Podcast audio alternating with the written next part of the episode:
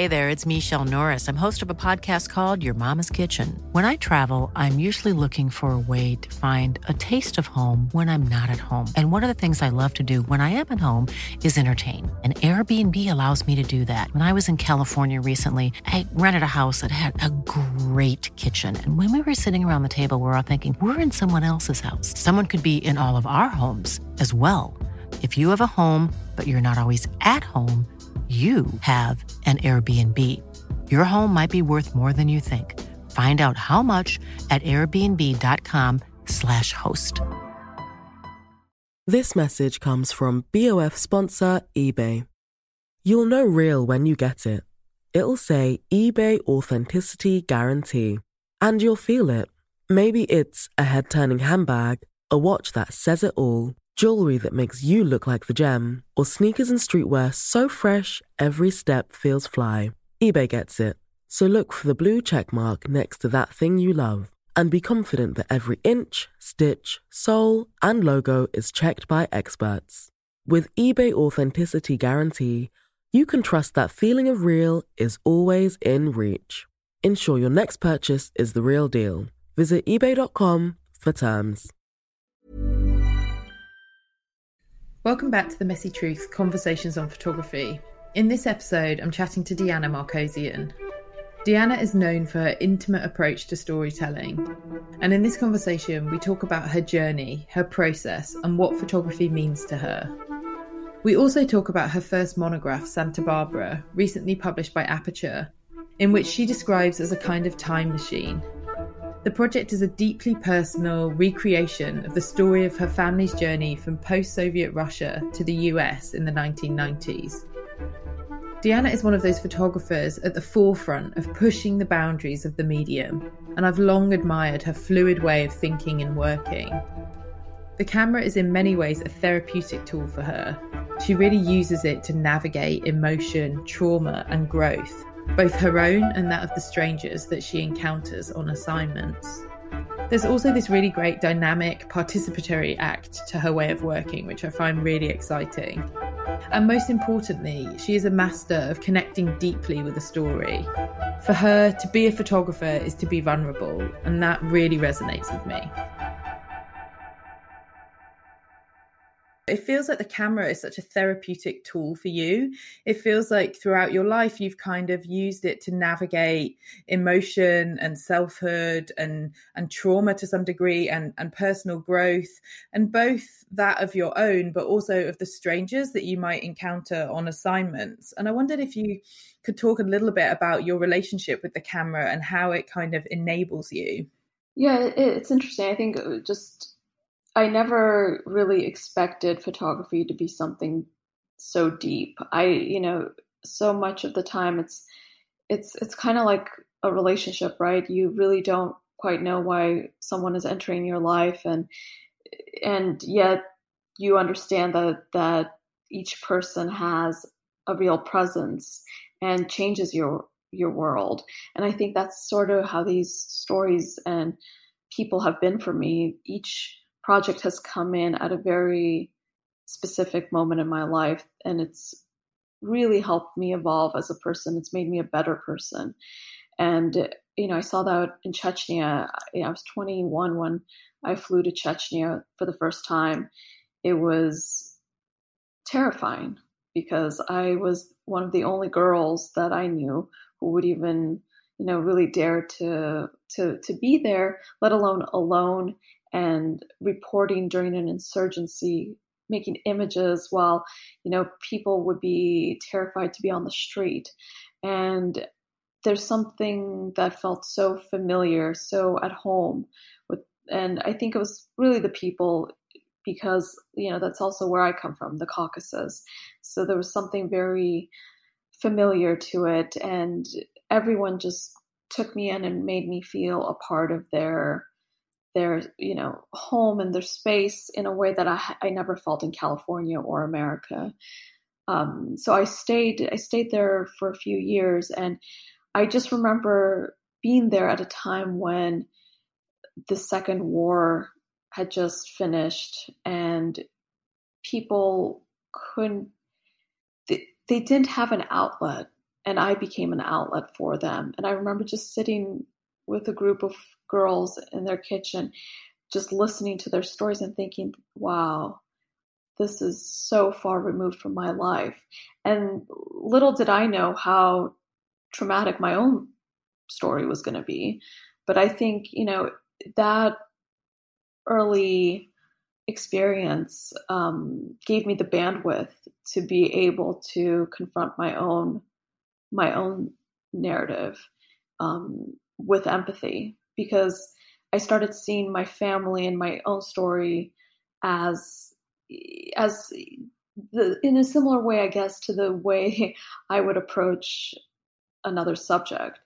And I say subject because it's almost the way I've had to look at my own family in order to approach it with love. That's really interesting. It's long fascinated me how you find kind of a thread or a pathway to a story, because it always feels so intimate, whether it's your own story or whether it's the work, like the stories of others, as you were kind of just describing. And it feels like you kind of find some truly deep connection, like almost like a sense of yourself in the story. I don't know if that kind of resonates for you, but I'm curious kind of how you arrived at this way of working in terms of just building those very personal relationships with your subjects. I guess it's an element of vulnerability. For me to be a photographer, to be an artist, is to be vulnerable. And I think that's the way I've approached every project I've taken on. And I think if I'm not that, it shows in my photography. And if I don't care, it shows. Because I don't look at my work and think, I'm you know, good at this. I've never looked at my work and thought I'm good at this. I look at my work, and when it's, you know, at a place that I'm okay with it, I think, you know, I see myself here. I see a part of myself here.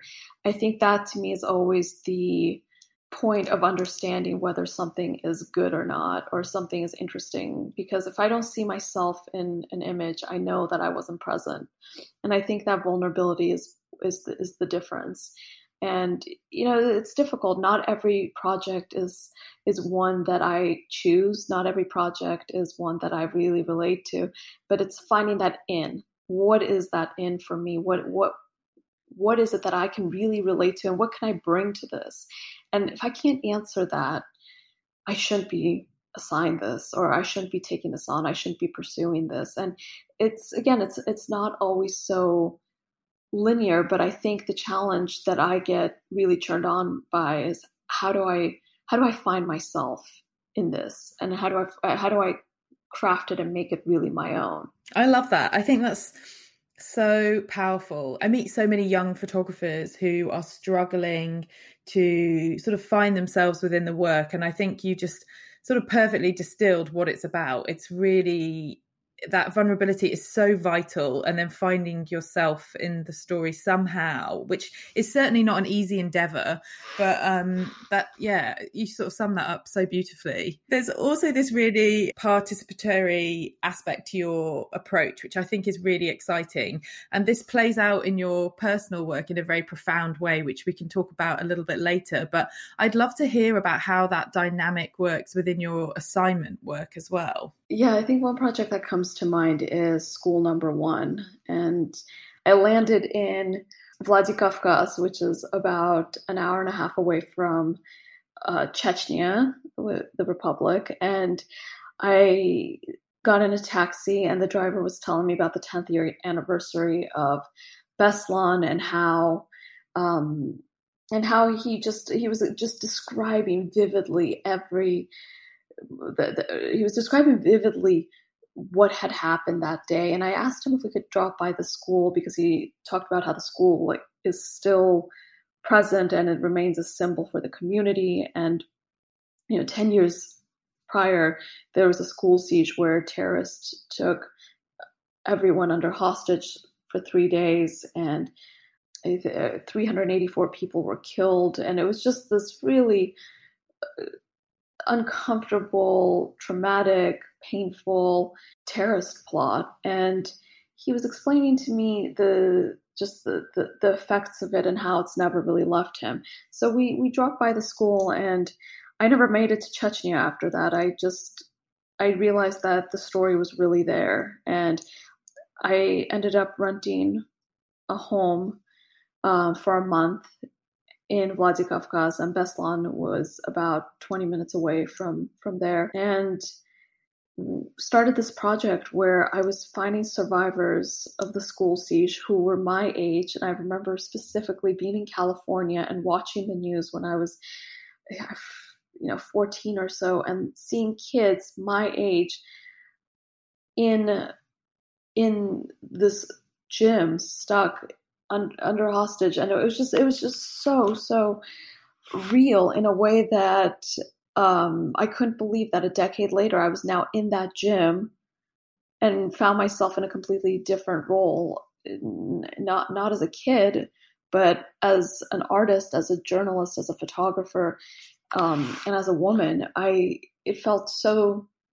eerie in a very real way. And I stayed there for a month, and I had this assignment with Time Magazine, started meeting survivors of the school siege, and started making portraits of them, and realizing how passive those portraits felt. They felt,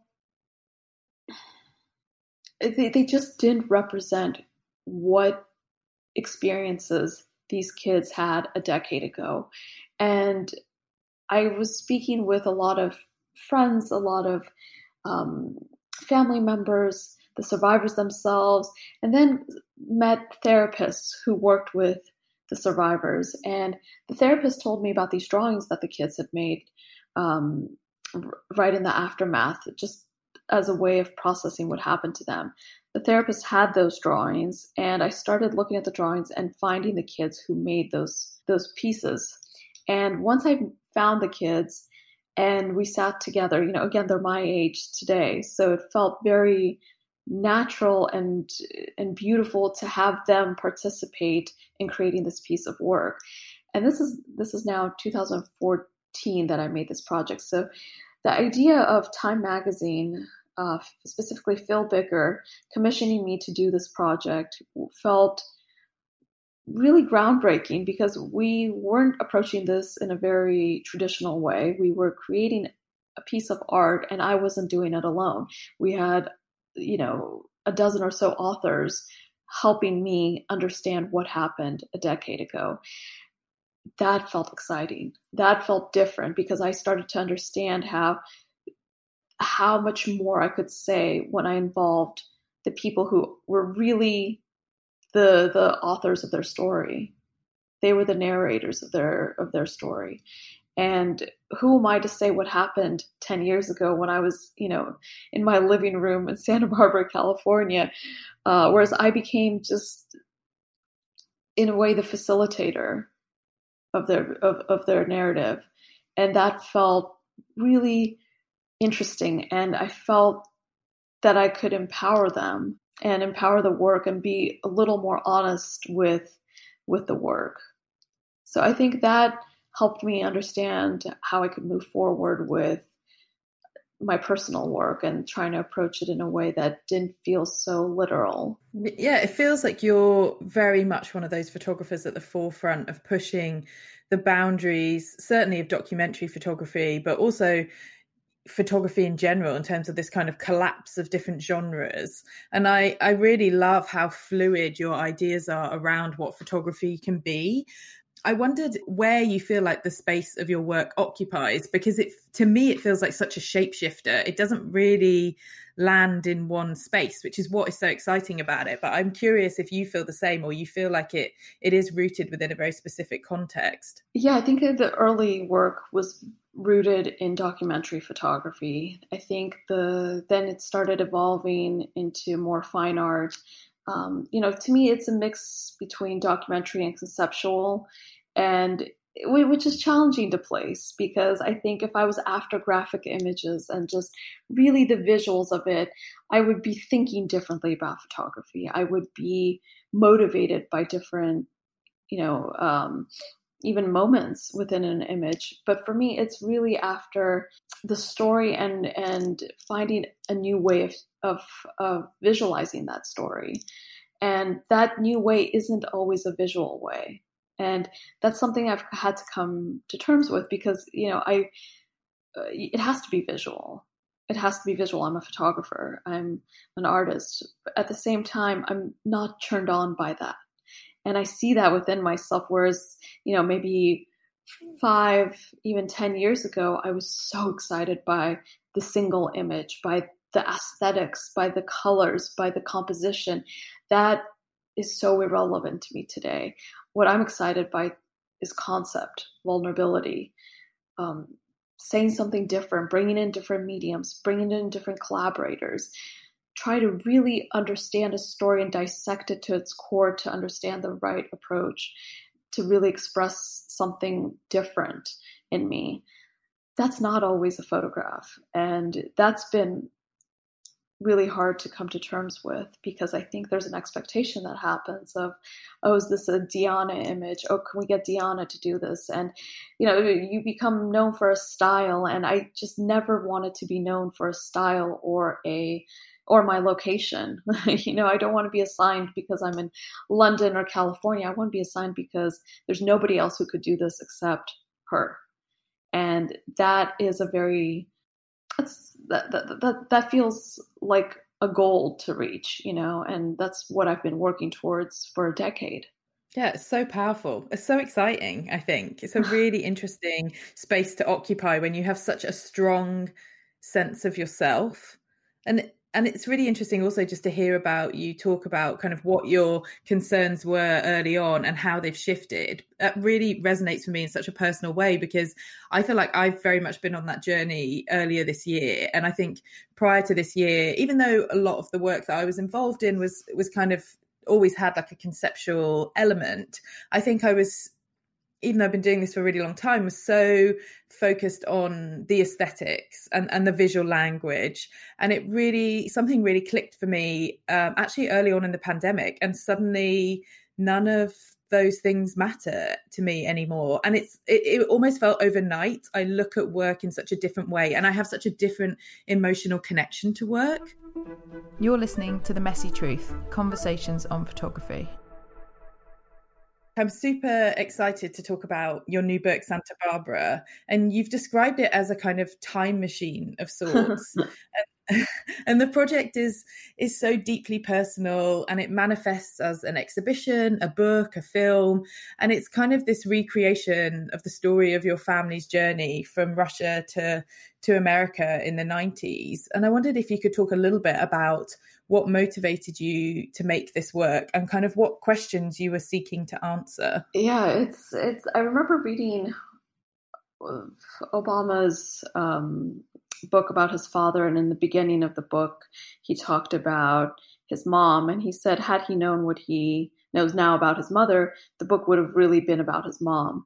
And when I was in Armenia, spending time with my father, I was reading that book, and that resonated with me, and that never really left me. So when I started thinking about my mom, and we just started having these honest conversations about how we arrived to America, I always understood that it was never in the cards for us because I was never kept from the reality that we were poor in Russia, that we had nothing, that we were so desperate that my brother and I were picking bottles, selling them. I was always aware of where we came from, and living in California didn't help me forget that. It made it even more pronounced because I was surrounded by people who I had nothing in common with and transported there overnight. So that leaves you feeling a bit out of place for most of your life. And I think my mom wasn't ready to talk about this for a very long time, about how we managed to come to America. I always felt like I understood that it wasn't something she was very proud of. And once we started unpacking it, I started to really feel for her, but also there was so much anger in me. You know, she was 35. She wanted to leave, get out of what our circumstances were. She placed an ad through a local agency, like so many other women at the time, desperate for something more. And the ad basically said that, you know, she was a young woman from Russia and wanted to see America and was seeking a man who could help her when she arrived. So for her, it was more of a pen pal rather than, you know, the formality of a mail order bride. But I think that in itself felt uncomfortable to my mom, because here she was with a PhD, with, you know, being what Americans consider the valedictorian of her class, reduced to this form of desperation, and raising us as a single mom, all of her dreams gone, work gone, marriage gone. I mean, it was just like every failure in the book, and it wasn't how she had set up her life. So coming to terms with that as a daughter, of just hearing her reality was fascinating, sad, and painful. And at the same time, then seeing it more as a daughter of, wow, you kept this entire thing from me for so many years. 20 years, I didn't know the real truth of how we came here, because for so many years, she had told me that this man was just a family friend who was going to help us out. You know, I remember seeing him at the airport when we arrived to America, and he was this very old man with holding flowers, a blue windbreaker, these New Balances. I mean, just like the classic grandfather, and thinking, who is this? And I remember asking my brother, and he goes, I don't know, but mom says he's going to help us. So I grew up with a narrative that was very surface level, very safe. And when I started to understand what my mom really had to go through so we would have something more, that hit on another level. Yeah, I mean, it feels, the whole project is so moving, but in particular, the ideas around the profound sacrifices your mother made to become an American. And it feels, even charged for me as a viewer, like reading and absorbing the work, it just feels like it opens up so many lines of inquiry, from everything from parenthood to immigration, fantasy, desire, ideas of freedom, and also this sort of big tension between reality and fiction. I'm curious, do you ever feel like you need to draw a line in terms of what you share or what you reserve for yourself privately about your own life, or is the real strength and kind of lifeblood of the work in the action of you being utterly vulnerable and an open book to some degree? Yeah, somebody else asked me this recently. It makes me feel a little uncomfortable. Like, I just don't know how else to be. You know, I say that with honesty, because I just, when I decide to unpack something as personal as this, it's full throttle. It's all of me. I have to get to the bottom of the story, of really understanding what this means to me. I don't think I could talk about it. I know that I wouldn't be able to talk about this last year. I wasn't able to talk about this for many years. And I think the project really led me to a moment where I've normalized it. And there's so much that I'm not talking about, but there's this feeling in me that if I'm not ready to speak about it, I shouldn't have made this work, and I shouldn't have done all of this to get to this moment. Because I remember last year, you know, this project has been in the works for 3 years, and whenever I've explained it to somebody, you know, they've just said, oh, could you do this panel, or could you do this tour with us to really talk about the story? And I remember thinking, for 3 years, the idea of that not only felt overwhelming, but I would just, it was so painful that I would just be in tears thinking about the idea of sharing the story with anybody else.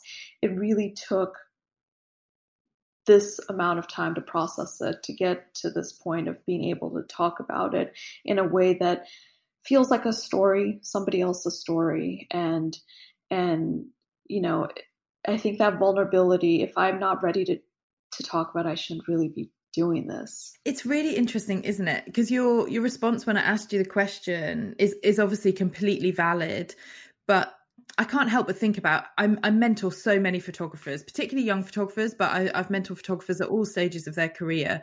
And I think mentoring en masse, like hundreds and hundreds of people, has made me realize that the biggest barrier to making great work is not being vulnerable, is not really being in your truth. And obviously your story is, like everybody's story, it is completely unique to you, but your story is particularly dramatic, for less of a better word.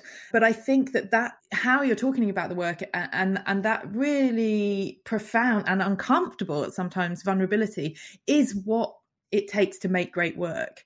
And I'm so constantly trying to articulate this to people when I'm mentoring, like, you've just got to go deeper. Like, so much work is so surface driven. And even when it's trying to untangle something kind of powerful or difficult or challenging or interesting, something that speaks to the human condition, you can feel it's on the surface, but someone just hasn't pushed deep enough. And I think that really everything you just described is the essence, in my opinion, of what makes great work. And it's not comfortable a lot of the time. Yeah, I think there were different waves or different chapters in this work. And I think had I stopped at the first chapter where it was just a reconstruction in California, I think we'd be having a different conversation. I think I really, really went through it, and to the point where this now feels like a story. And it still hurts. It really still hurts, because I feel that I've had to really accept that my family isn't this perfect manicured family that, you know, it's not the sort of family that I want my boyfriend to enter and have Thanksgiving with. I've had to accept the fact that, you know, my wedding day will probably be a shit show of both my parents seeing each other for the first time in 30 years after my mother took us away, you know, when I was 7. Like, God knows what that's going to be like. I've had to come to terms with the fact that it's just not, it's not the ideal version of what a family could be, should be, you know, and I've accepted that. I haven't fallen in love with it, frankly. You know, there's a part of me that still wishes that I had a family that, you know, everyone could come over for Thanksgiving or whatever Americans love doing with their families. And I've just never had that. And it's always been a bit different. And, you know, I think art has been so accepting of that difference for me. And perhaps that's why I feel so at home with making things, because I feel for the first time in my life seen and okay, and fascinated by the things that aren't beautiful and black and white. They're very gray, and that gray feels like the perfect color to describe how complicated and layered and uncomfortable all of it feels. Yeah, I mean, I can't actually really get to grips with what it must have been like to make this work, because you're obviously digging from your own experiences and memories as your kind of research materials, but then you're also navigating the responsibility of not just kind of documenting your story or your family's story, but in particular your mother's story, and the responsibility that comes with telling someone else's story, which obviously you're very well versed at in your documentary work as well. But how was that experience in terms of navigating, you know, the physical and literal and emotional weight of all of that subject matter? Did you have actions that you had to do to, like, give yourself a bit of a mental break throughout the process of working on this project? Oh God, I wish I did. I wish I learned from my time with my father that I would need help while I was making something, but I didn't learn, because I had no help. I was just very alone in all of it. And you know, internalizing it and working with a writer to process it. But it was so, when I started to understand the things that my mom had to go through as a woman, that's when it hit me on another level. And that's what's not in the book, right?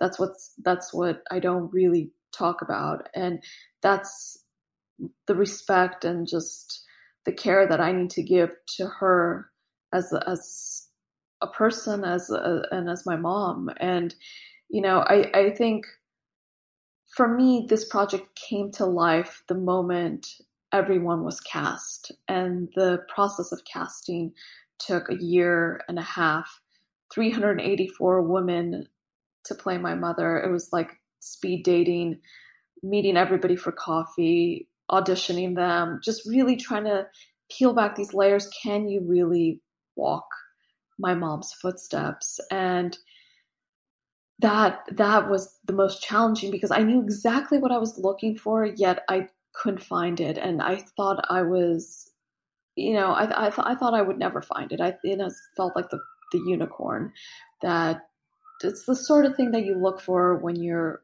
finding love. It's so, I can't even describe it. It's just, I knew exactly that feeling of what it would look like when I saw Svetlana. And the moment everybody was cast is when it felt the most real, and that felt the most painful, because for an instance, I just had the entire family back, and it felt uncomfortably real. And to the point where my mom entered set, she bumped into Gene Jones, who was playing my stepfather. She ran to me in tears and she said, "Eli is here." And wow. I go, "Mom." And she, at that point, you know, I knew some things about Eli, so I knew it couldn't be Eli. And I just said to her, "Mom, it's not Eli." And she goes, "No, I saw him." And she it just felt so uncomfortable the moment I just explained to her that that's the actor. It just felt, I just remember my mom that entire time on set. She came for one day, shaking the entire time. I think she just saw her life really reflected, and she, you know, she told me she saw Ani, the actress playing my mom, and she said, "I just felt sorry for her because I saw her still in that apartment and I knew how miserable she was." And, you know, that to me was the success of the work. It wasn't really the photographs, the book, the film. That's just, so much of that is the product of the work. The success of the work really was finding the right people who could understand and then, I guess, perform, because it is a performance, and relive. It is a reenactment. So that to me was the moment where I thought, okay, wow, I'm so happy we waited. I'm so happy we gave this much thought, because if my mom sees herself in this woman, I'm that much closer to being, to doing this in a way that feels honest. You also invited your family to participate in the work, didn't you? And one of the ways you did that was allowing them to feed back on the script, which sounds like it must have been a really fascinating reveal in itself, in terms of just the human contradictions of memory and lived experience, and how different people can remember one thing so radically differently. How was that as an experience, as part of the making of this work? Gosh, it was entertaining, because I you know, to start with, I had the script. I flew to Armenia, sat with my dad. You know, my dad and I at this point have known each other for a good 6-7 years, and you'd think by now he knows the whole story in and out. He didn't know anything. Not only was I not ready to talk about it, you know, he didn't know where I grew up. He didn't know any of these details. So I read the script with him, and as I'm reading, I'm seeing him process all of it. I gave him a pen and I just said, why don't you just Tell me what happened.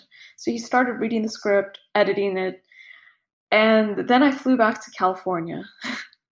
I took the script to my mom and just gave it to her. And she was so shocked. She just started crossing out all of his lines. She goes, well, what is he thinking?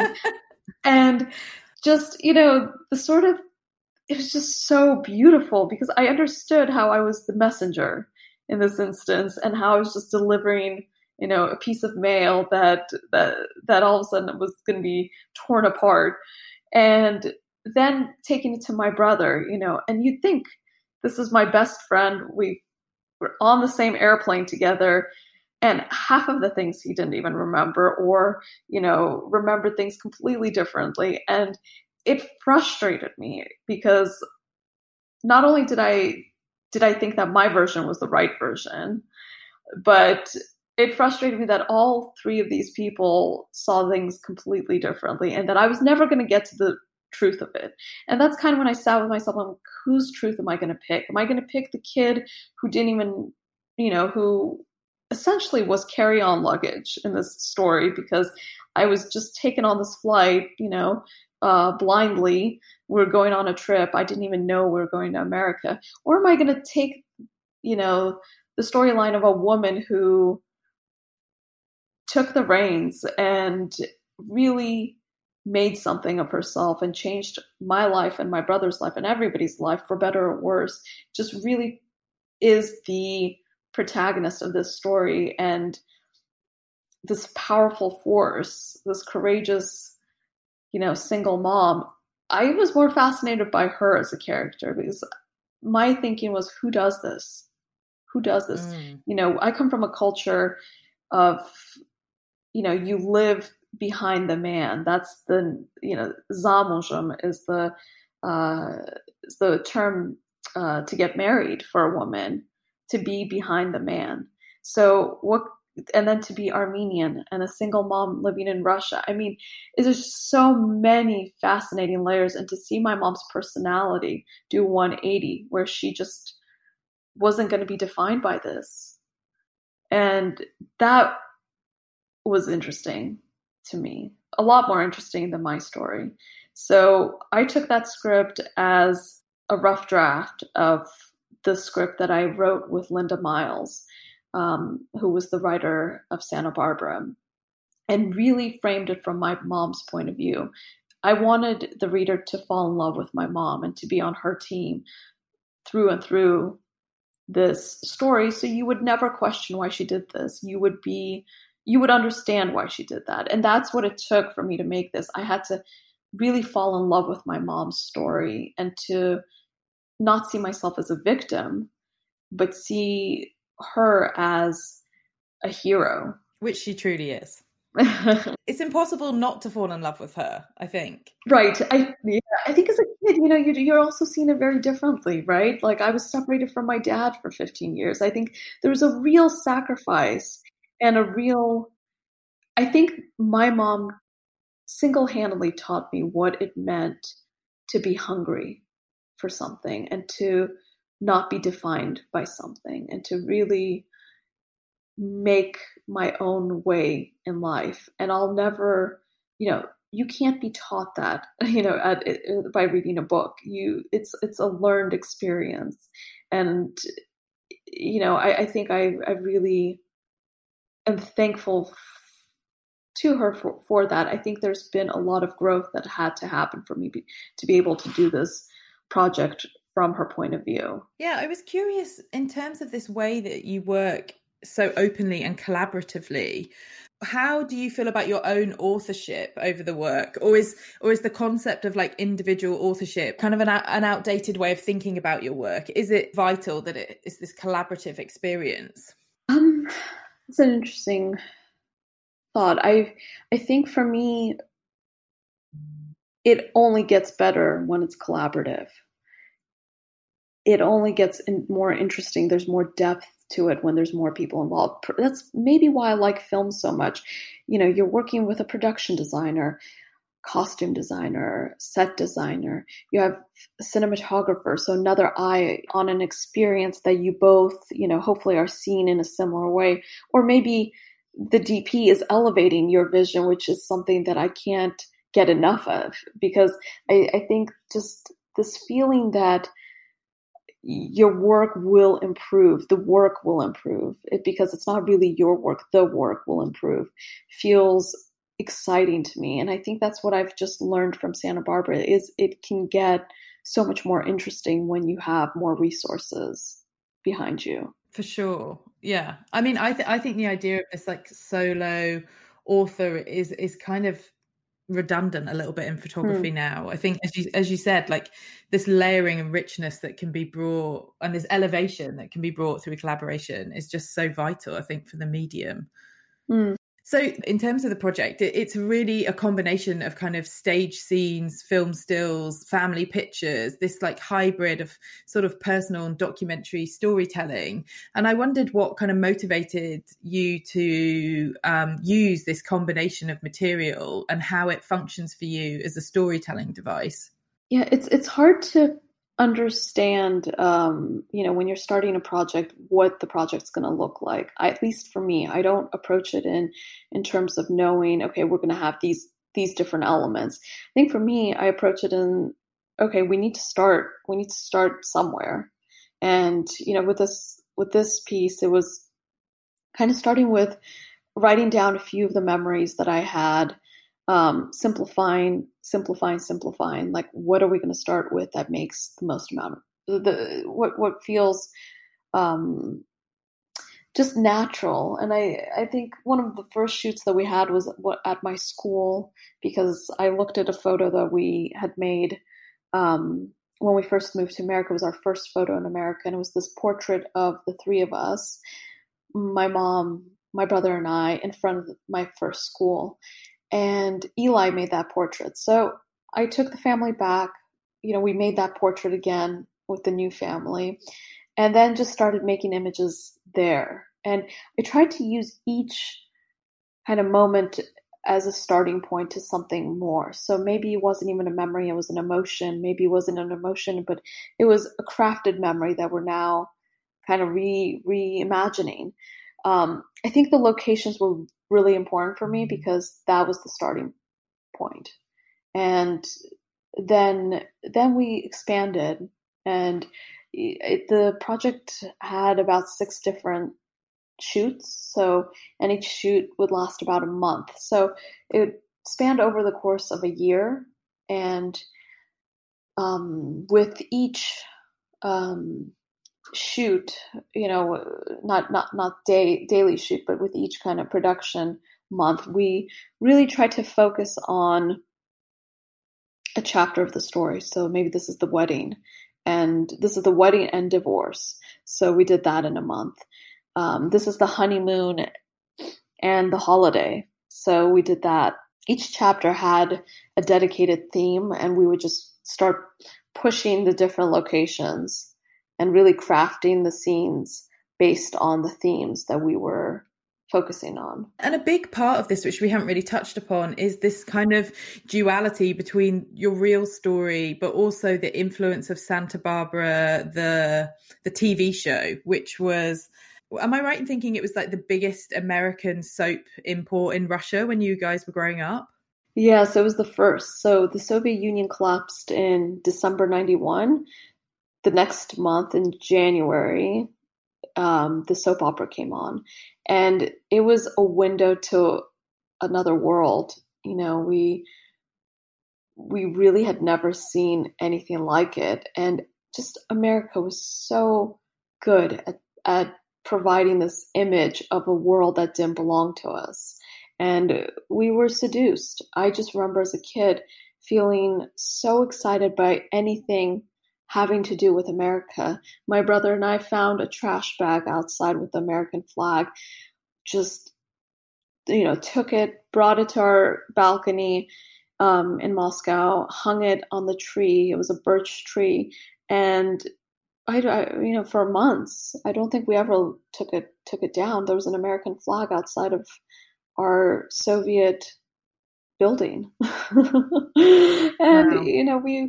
There was this dream that felt so real, only in America. My brother, I remember, would tell me, only in America.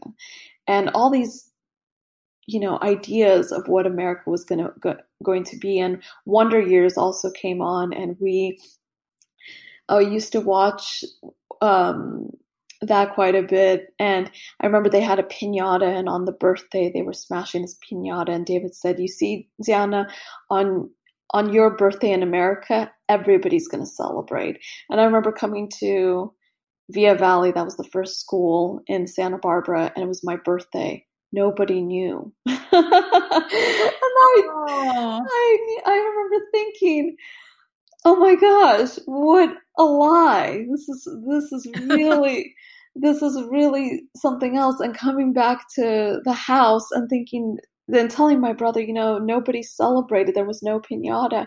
And he goes, well, yeah, what do you expect? This isn't Wonder Years. So, you know, he was much older than me. So I think he was more accepting of like the differences. But I mean, we were just so infatuated and in awe of what America was. And, you know, when we came to the States, it delivered, because again, we're coming with nothing and from nothing. The closest thing I had to a Barbie doll in Russia, was a piece of paper that I had written on that said, "I want a Barbie that bends its legs," because that's what they told us at church, that we had to just write our wishes on a piece of paper and they would someday come true.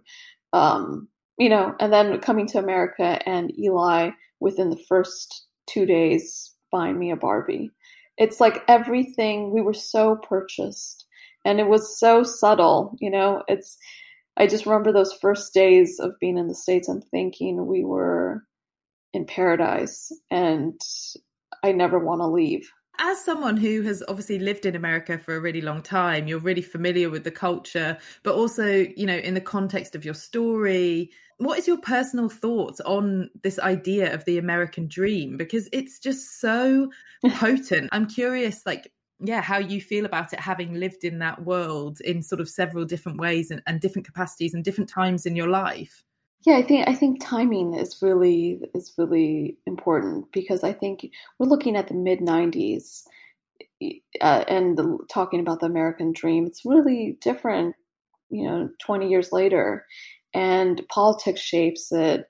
You know, media shapes it, films shape it. There's just so many different things that shape, you know, what a dream is believed to be. I think for me today, when I think about the dream, I think about sacrifice. And I think about how, you know, I've traveled quite a bit with work, and it's been so hard for me to understand how just limited, you know, our understanding was of what America was. It just, there's so many that, there's so much pain that comes with that dream, and such a sacrifice that comes with the dream. And I don't think I really fully understood that. Obviously, I didn't understand that. And I think that that's been the hardest thing to reckon with. So there's been a bit of bitterness, like just thinking about what it took to become an American. And was that really worth it?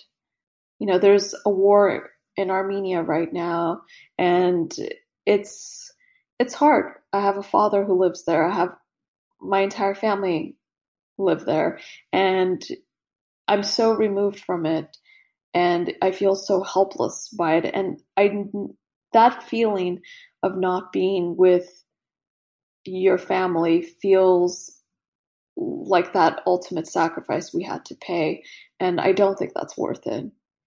And again, I think it's very different to be sitting here, you know, 20 years later, kind of assessing things versus the mid-90s, when we really had nothing to eat. And I think my mom made the right decision. I think she had no decision to make. That was the only thing that she could have done for us. And I think today, if I'm looking at it, it's a bit of a different, you know, understanding of it. It hurts. It really hurts, because you also, you know, go, you know, when I'm walking in California, there's more people. It's just, there's this feeling that there's more people living outside on the street than there are inside. There's just this, the population, the homeless population is just so real and growing. And you know, is that the American dream? Is that the dream that I want to have a family in? Is that the place that I want to do that in? Like, it makes me question everything. And it just makes me feel sad. I think pity. I pity America right now because I feel like it's going through a real reckoning. And I think we're in a different point in history and in time where you can't, you know, you can't mask that with media anymore. You know, we can't watch Santa Barbara. We can't watch Wonder Years, Pretty Woman, all of these, you know, shows and films and think that we're going to be entering the best place on earth. That doesn't exist anymore. We know too much. In making this work, do you feel like you've metabolized some of your life experiences? Do you feel like you've found any solace or liberation from the questions that you had when you began to make the work? Yeah, definitely. Definitely. I think I don't feel burdened by this story. I don't feel embarrassed by this story, defined by this story. I feel free from this story. And I think that sense of freedom is what my brother feels, what my mom feels. I think there's this feeling of being okay with what happened and understanding that no family is immune to any of these things that I've touched upon: divorce, you know, betrayal. Just it's part of life, and I think we tend to lie to ourselves and live in this version of denial, of pretending that things are just fantastic. And I think Instagram is the best thing for it. You know, it's our version of that propaganda that, you know, that everything's just great. And there's a bit of just sadness I feel to that, because I think how much we need to be distracted so much to not confront reality, that maybe, you know, maybe things aren't great. and yeah. I think I've never been interested in what's good. And I don't like that necessarily in my personality, but I just love digging and understanding and really looking at problems head on, instead of kind of being a little more passive or just masking it. So I think with this project, it's been such a gift in my life. And I did it, you know, right as I was turning 30, and that felt really symbolic to me. I just felt like, wow, there's something, I'm not a kid anymore. You know, I'm young, but I'm not this young gun photographer at 21 who's working in Chechnya. I'm not that at all. And I don't want to be that at all. You know, I see how I've changed in the last decade. And I don't think I could have ever done this project before this time. You know, my heart wasn't there.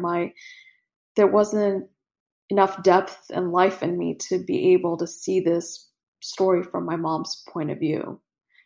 And it's like I said in the beginning about people coming in at the right time and projects come in at the right time. They find you when you need them. And I think that that's been very true for me. Your work, not just Santa Barbara, but so many of your projects have been so well received. I'm curious how you deal with, or if you feel pressure to kind of follow up once you've had that experience. No, it doesn't really hit me when something's been received well, or the fact that it's doing well. You know, I think with Santa Barbara's had a bit of attention, and that's important for the work. I think the work and me as a person feels very separate. I think me as a person is just thinking, you know, I'm interested in looking at this thing, and I'm interested in doing this. I just want to keep building. I really don't get interested in that, the PR of it. You know, I'm not, I'm not going to say it's not important, because I think for the work it's important, but for me personally, it's not. And I think that that is a real difference, because I don't internalize it. For me, what's really important right now is starting this print sale, raising money for Armenia, and trying to find a way to give back to my family, because I'm not able to really be of any real tangible support for them on the ground. That feels important to me. And that feels like I have a bit of pressure to deliver there, because it's so urgent. The rest of it is just, you know, I never got into photography for that. I never became a photographer for any of that. And certainly it doesn't motivate me to do more, you know, because something's been received well. Yeah. Do you think there's anything you've had to unlearn throughout your career that you maybe came into the work, you know, having certain expectations or ideas about what photography had to be?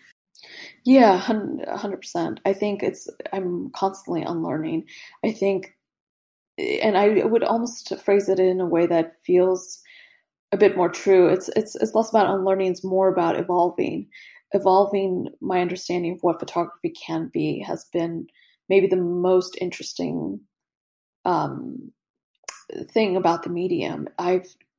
I never understood that it could be something so big in terms of impact towards the people you've met, but also in terms of awareness, in terms of your own takeaway, that healing that I've spoken about, but also the adventure of it. You know, I don't mean to make this, you know, podcast feel traumatic. It's been such a gift being a photographer, because I've had a chance to really see the world in a very intimate way, in a way that, you know, that I can't imagine doing anything else with my life. It's just such an adventure and such a gift to be able to look at a map and just say there, and not be scared of that unknown, but to know that you have a camera, you basically have a best friend who's going to get you anywhere. It's this backstage pass to the world, and all you have to do is, you know, take it along. I mean, it's just like the coolest feeling of, you know, wow. Like, I think that childlike wonder has not left me. That's the exact thing that interested me in photography in the beginning. It's the same thing that interests me today. It's just deepened. Yeah, I wanted to ask you about the kind of adventure sort of side of things, because you've really lived, it seems like, a very nomadic life through your career as a photographer so far, like jumping between assignments all around the world, as well as your personal work taking you to different places. And this year, obviously, in 2020, has been a year of being quite grounded and unable to move around the world as we previously were. I wondered if that has shifted anything for you in terms of how you think about your work, but also as your role as a photographer. You know, I think this feeling of constantly being on an airplane, I struggle with it. Like, there's a part of my personality that loves it, and I think I've had to be okay with this feeling that I'm not going to fit into this box. You know, I'm not going to be this. There's this, just, you know, when we talk about pressure, there is this pressure I have in me that I have to fit into a box. I have to have a family by the age of 30. I really need to check off a few things for myself and do things a bit more conventionally. And then I just pause and I just think, when has anything been conventional for you? You do you know, and whether that means, you know, you have a family at 40 or you never have a family. There's this pressure, and I don't even think it's a pressure that anyone's, you know, put on me. It's not coming from my family. It's not coming from, you know, necessarily even society. It's just it's just personally, you know, I want to know that I'm more than just this. And then I just look at this and I think, this is fulfilling. I am so happy doing exactly what it is that I've done for the last decade. I just want to do it better. I want to give back much more, and I want to do it on a bigger scale. And if all of those other things kind of happen for me, I'm not going to be blind, you know, to them. I'm going to be welcoming of them because I'll be in a place where I'm ready for them. You know, I don't think I was ready in my 20s to meet someone and really pause because I was on such a whirlwind of my own adventure. And I think right now I just feel so much more at peace with, you know, these sorts of things happening in my life. And a pandemic, for instance, you know, it completely shifted all of my ambitions out the window, shows out the window, book barely published, you know. And even if it didn't publish, even if none of this happened, I still got the biggest gift, which was making the work. And nobody can really take that away from me. Even if nobody saw these images or knew about the story, I already did the thing that was so important to me. And I think that when you're about the work, everything else feels very little in comparison. I love that. It's funny, you've just answered perfectly the last question that I ask everybody, which is, what matters more to you, the experience or the final photograph? But it very much seems like it's the experience for you. Yeah, 100% the experience. I mean, I love this feeling, this feeling of seeing the world a little differently, of touching someone and of truly being vulnerable. It's why I became a photographer. And the moment when that stops and that doesn't become my fire, I should be doing something else. And I can't wait until that happens. And because I'm very aware of the fact that not everything, you know, everything has a bit of a timeline. And I think there's going to be another iteration of me as an artist. And it probably isn't going to be this nomadic, you know, wanderlust, you know, kid who just can't wait to be on an airplane. It's probably going to be somebody, you know, slightly different. And I can't wait for that iteration of me. Oh, thank you so much, Diana. It was so great to speak to you.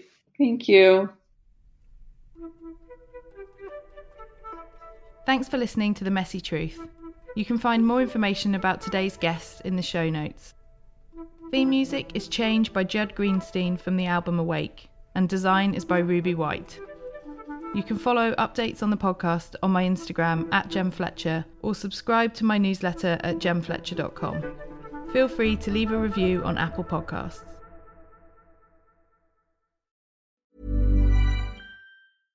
This message comes from BOF sponsor eBay. You'll know real when you get it. It'll say eBay Authenticity Guarantee. And you'll feel it. Maybe it's a head-turning handbag, a watch that says it all, jewelry that makes you look like the gem, or sneakers and streetwear so fresh every step feels fly. eBay gets it. So look for the blue checkmark next to that thing you love and be confident that every inch, stitch, sole, and logo is checked by experts. With eBay Authenticity Guarantee, you can trust that feeling of real is always in reach. Ensure your next purchase is the real deal. Visit ebay.com for terms.